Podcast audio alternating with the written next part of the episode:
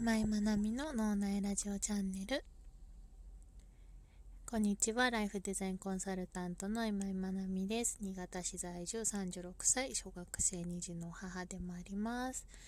えっ、ー、と今日はですね午前中に、うんと、地域活動があってえっ、ー、と街頭清掃みたいなのをしてきました。で午後からはあの理事をしている NPO 法人があるんですけどそこの運営委員会があったので会議に出席してきてあっという間に夕方になりましたね。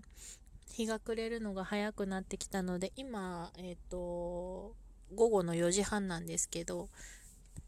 まだ暗くはならないけどちょっとこう日が傾いてる感じがあってもうすっかり秋だなと思ってます。はい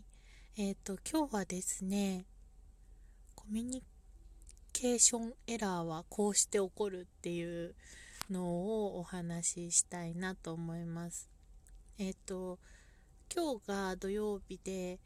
昨日が金曜日だったんですけどうち小学校6年生の息子がですね昨日は朝学校行きたくないっていうのでえっ、ー、と、ちょっとお休みをしたんですね。で、えっ、ー、と、まあ、主な主張というか、あの、は、ま、その前日ぐらいから、こう、ゲーム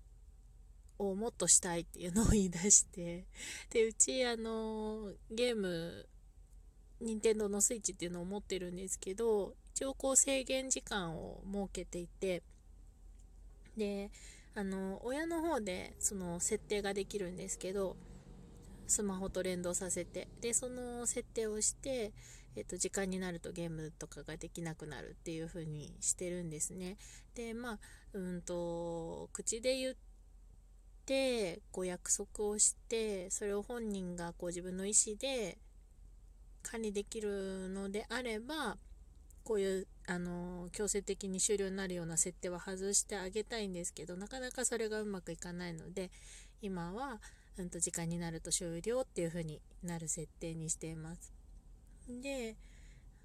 まあうんとちょっと暗証番号を何かのきっかけで知ったらしくって自分で解除をして時間をいっぱいできるっていうか私に隠れてやってるっていうのがちょっと発覚しましてまあ、そのやってる時間も全部こっちのスマホに出るので見れるんですけどで話をしてもうえっ、ー、と約束が守れないような状態があったので、まあ、暗証番号を私の方で変更したんですね。でそしたら今までできたのにできなくなっちゃったからうんとまあ、それに対してイライラしてでもっとしたいっていうことが、まあ、だんだんその気持ちがエスカレートしてしまってまあなんかこううまく折り合いがつかないででそんな感じで昨日を朝もちょっとなんかイライラがまた再発したような感じになってしまいでもう今日は学校行かないっていう感じになりました。まあゲームのこと言ってるんだけどそれ以外にもちょこちょこなんかこう本人の中で学校行きたくない理由はあったような感じみたいで。でまあ学校行かないって言ってまあ今日はちょっと無理そうだなと思ってそのままこうやり過ごしていたらうちスクールバスで登校するんですけどバスももう過ぎてで、まあ、バスが来るまでの時間が本人も多分葛藤なんでしょうね。行かなきゃと思うんだけど行けない行きたくない。ででもバスが行ってしまうともうまあ行かないか私に送ってもらうかになるのでちょっとそこら辺からわーわー言ってたのが落ち着いてで、まあ、本人は漫画を読んで過ごしてたんですけどどうするのっつって話をしたら、まあ、学校を今日はお休みするか、えっ、と、お休みしないんであれば、ママが送ってくよって言って、で、お休みするんであれば連絡するから、どうするって言ったら、今日は行きたくないっていうことだったので、先生に連絡をして、お休みするっていう形にしました。ちょっと前置きが長くなってしまったんですけどでその中でえっ、ー、とまあ私も仕事をしたかったのでまあまあ仕事するよって言ってでまあお昼はちょっとご飯食べようでどうやどうしてる？って言ったら、まあ、漫画読んでるって言ったので、うん、分かったよっていう風にしたんですけど、まあ、気持ちが落ち着いてきて話ができる状態になった時にうんと、まあ、学校も最近ちょっと行きたくなかったんだみたいなことを言ったんですね。でうんとまあ学校のことのちょっとしたいざこざみたいなのもここその前の日なのかなあったみたいで、まあ、それも多分どっかにあったんでしょうね。行きたくない理由の中には混ざってるんだと思います。でいろいろ話をしてたら、まあ、これもまた今ちょっと今の子たちのちょっと問題になってるところでもあるんですけどゲームがオンラインでこうできちゃうんですよね。でそのオンラインのゲーム上でのちょっとしたトラブルみたいなところが、まあ、リアルな学校生活にも影響してるっていうのがちょっと問題になってたりするんですけどその休みたいと言った前の日にゲームというかオンラインのそのゲームを通してのやり取りの中で、まあ、なんかどうやらいろいろあったらしいんですね。で登場人物はうちの息子とま、うんと、仮に A 君と B 君としておきます。で、まあ、息子の話を聞いてたら、えっ、ー、と、A 君が、そのゲームをしてオンラインでやるのでこう会話をしながらゲームができるんですよねでその A 君が B 君の陰口を言ったで B 君はそのゲームに参加をしてなかったんだけど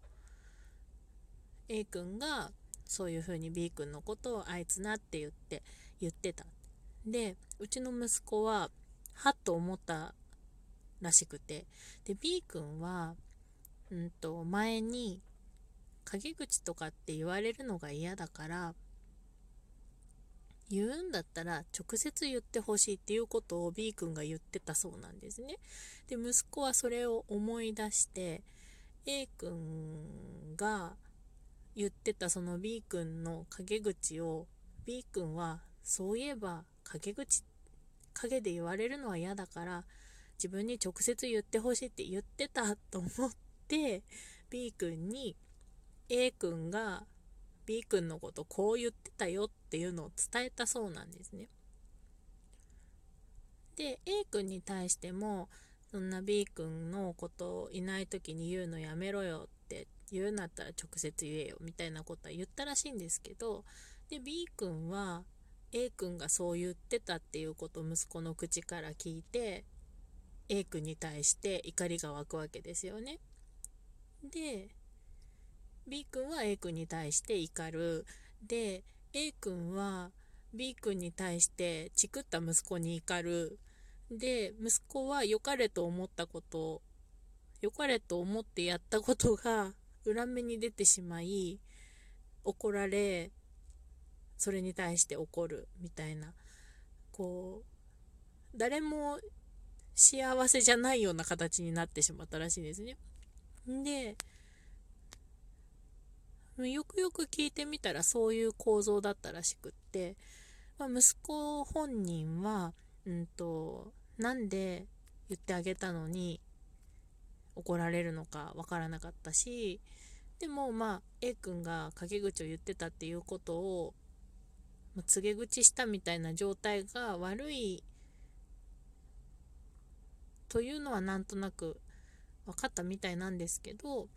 A 君がそもそも陰口を言ってるっていうことが悪いっていうのはもちろんでで B 君からするとそうやって陰で言われてたっていうことにも傷つくしなんかみんな傷ついちゃったよねっていう風に話をしてうんと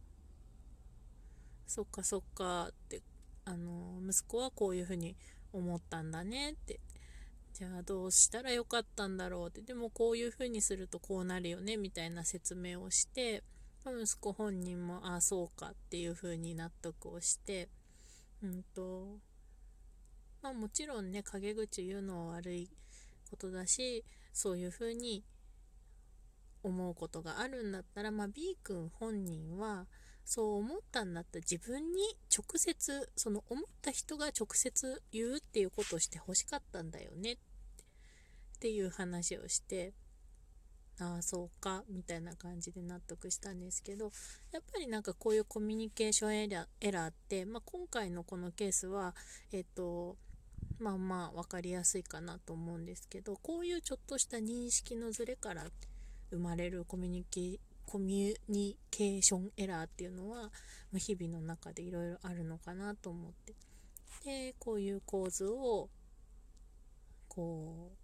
やっぱり客観的に理解できるようになるのは子供はまだまだね時間がかかるのかもしれないけど話を聞く側が一方的にこうしちゃダメだよとかっていうのではなくって話を聞いて全体像を理解してああそっかこうだったねっていう風にうんと全体像を捉えた上で話をしてあげるとちょっと伝わりやすいし、うん、一方的な何て言うんでしょうね。指導みたいな形にはならないで済むのかなと昨日のその出来事を聞いて思いました。はい、子供から学ぶことも日々たくさんですね。うん、そんな感じでなんかいろいろ